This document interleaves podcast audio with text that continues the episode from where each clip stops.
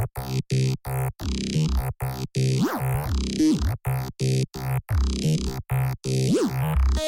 you.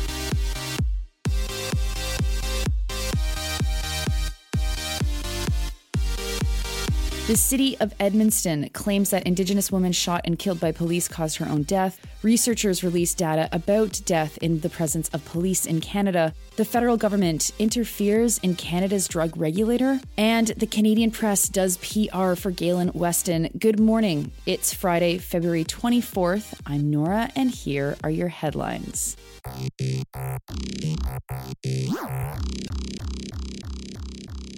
We start this morning with two stories about police violence. Look, when I started this project, I really didn't think that there would be so many stories to talk about about police murdering people. But alas, here we are. Shane Magee at CBC New Brunswick is reporting that the city of Edmundston and the police officer who murdered Chantel Moore are arguing that Moore had died as a result of her own actions and not by police negligence.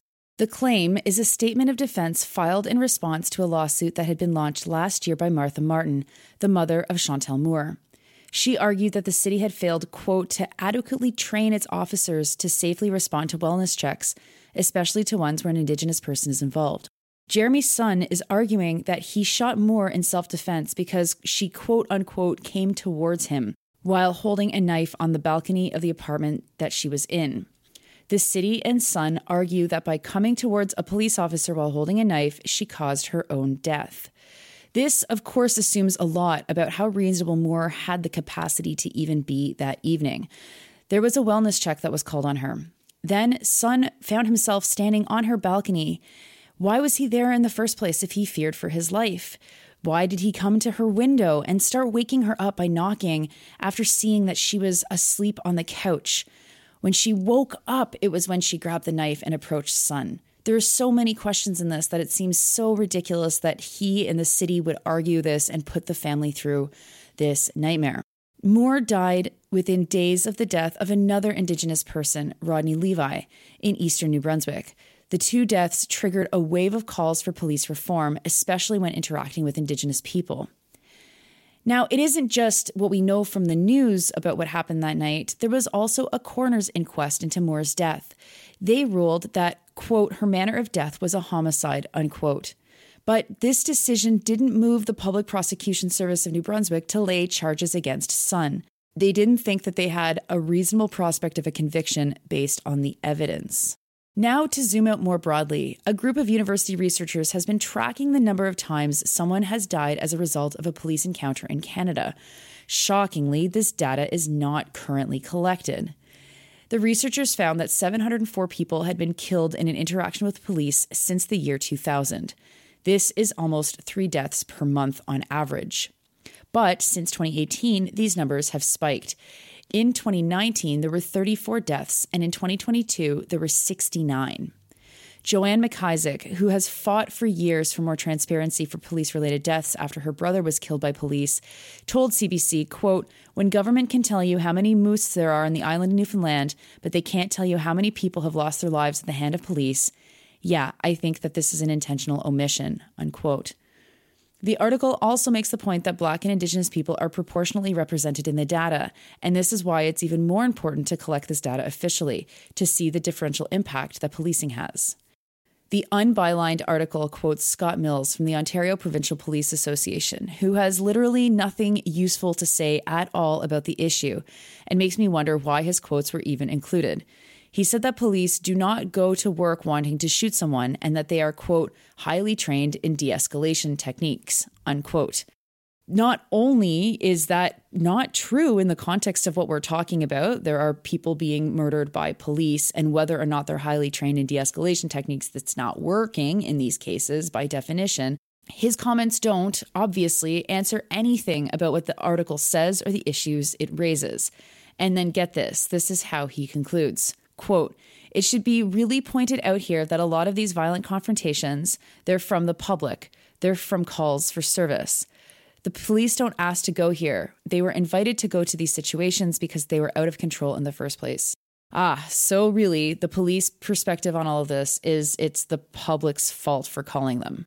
And next, an investigation from Kelly Crow at the independent news outlet The Breach. They found that after drug industry lobbying, the federal government has intervened in the federal drug regulator to ask them to stop a policy reform process that was intended to drop the prices of drugs that Canadians buy.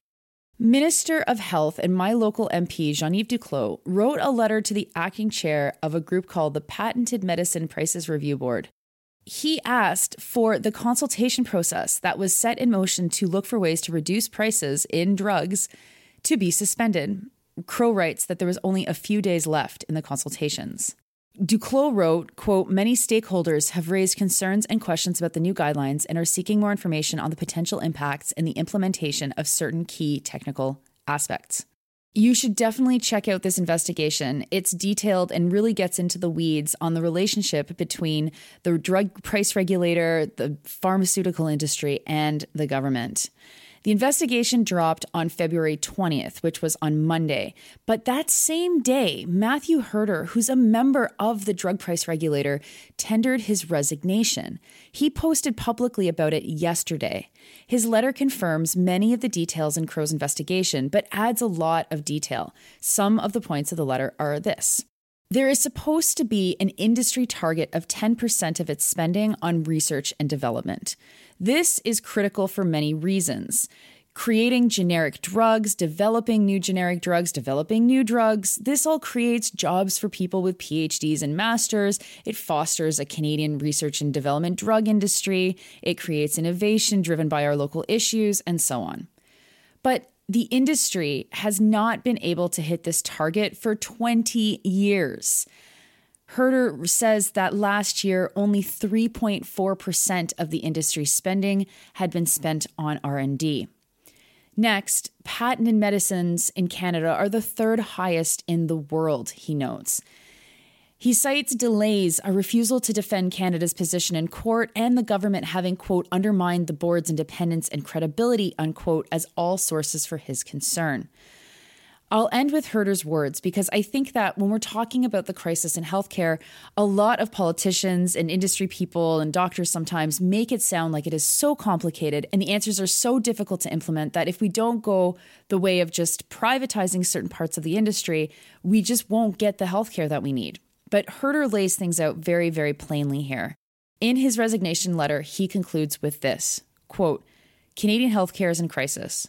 Jurisdictional issues complicate the federal government's ability to intervene. That the federal government is unwilling to support real change in a domain where its jurisdiction over patented medicines cannot be questioned, and those same medicines are the fastest growing contributor to the rising costs of healthcare, is deeply disappointing. I'll also just salute Herder's courage for resigning. That kind of thing is absolutely what we need to do in this country if we want to try and make change. And finally, more national news. Yesterday, I'm sure you all saw the news that Loblaws is swimming in profits after their fourth quarter results were announced. Their fourth quarter profits were $529 million. Now, this is down from quarter four results in 2021, where they made $744 million. But my God, folks, this is still a lot of money. The Canadian press I'm going to be quoting from a specific article. They do note that the 2021 amount included a payout related to a Supreme Court decision that awarded Loblaws 301 million. So really the profits weren't exactly down. But this article, Canadian Press's Brett Bundale, either trying to get a different angle than the tired story of greedflation or in an act of laundering the reputation of Galen Weston, wrote a piece titled, quote, Loblaw facing over 1,000 supplier requests for fresh price hikes, Galen G. Weston.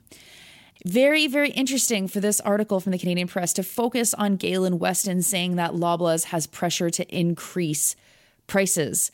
More than 1,000 suppliers are requesting the ability to increase prices, says Galen Weston, the day that the news comes out that they made $1.9 billion in 2022. In fact, it takes six paragraphs to even get to the news about the earnings at all in this article. Rather than talking about the earnings, which is, of course, the hook to the news, that's the only reason why this news is being talked about at all. The article leads with this question of suppliers, indicating that, of course, inflation is going to rise as Weston has to balance the requests that he's getting from suppliers to increase their money. It's a fascinating little piece of corporate propaganda, as Bundale could have just as easily talked to a cashier or a local union president or the president of UFCW or Unifor who represents staff at some Loblaw owned stores. But instead, the article is front ended with a woe is me take from Galen Weston. Anyway, Loblaws is making tons of money, and every time you go to the grocery store, you should ask yourself, does Weston enjoy that you feel pain? of course he does. He's making money off of it. But for the Canadian press, I mean, super, super weak to have an article about how much money we're all giving to Loblaw in profits and then blame it on the suppliers asking for increased costs. It's especially bad form because these two things don't actually go together because Loblaws was still making net profits of $1.9 billion. That is all for me today, and it's Friday. So, for the week, I hope you had a great week. I hope you have a good weekend. And in case you haven't found this yet, I've been doing weekly digests of all the news that I cover on the Daily News Hits. It's over at my Substack, which is just noraloretto.substack, whatever, you can Google it. And at Substack, you can just see the 24 or 28 stories from the previous week that I went through. If you're an avid listener or if you listen only once in a while, the digest is a good reminder for you to go back and check out some of the stories if you have a minute. Or, of course, it's a really easy thing to share with all of your friends and family who might be fed up with the news that they've been getting and who isn't. We should all be fed up with the news that we're getting. I hope you have a good weekend, and I'll talk to you on the other side.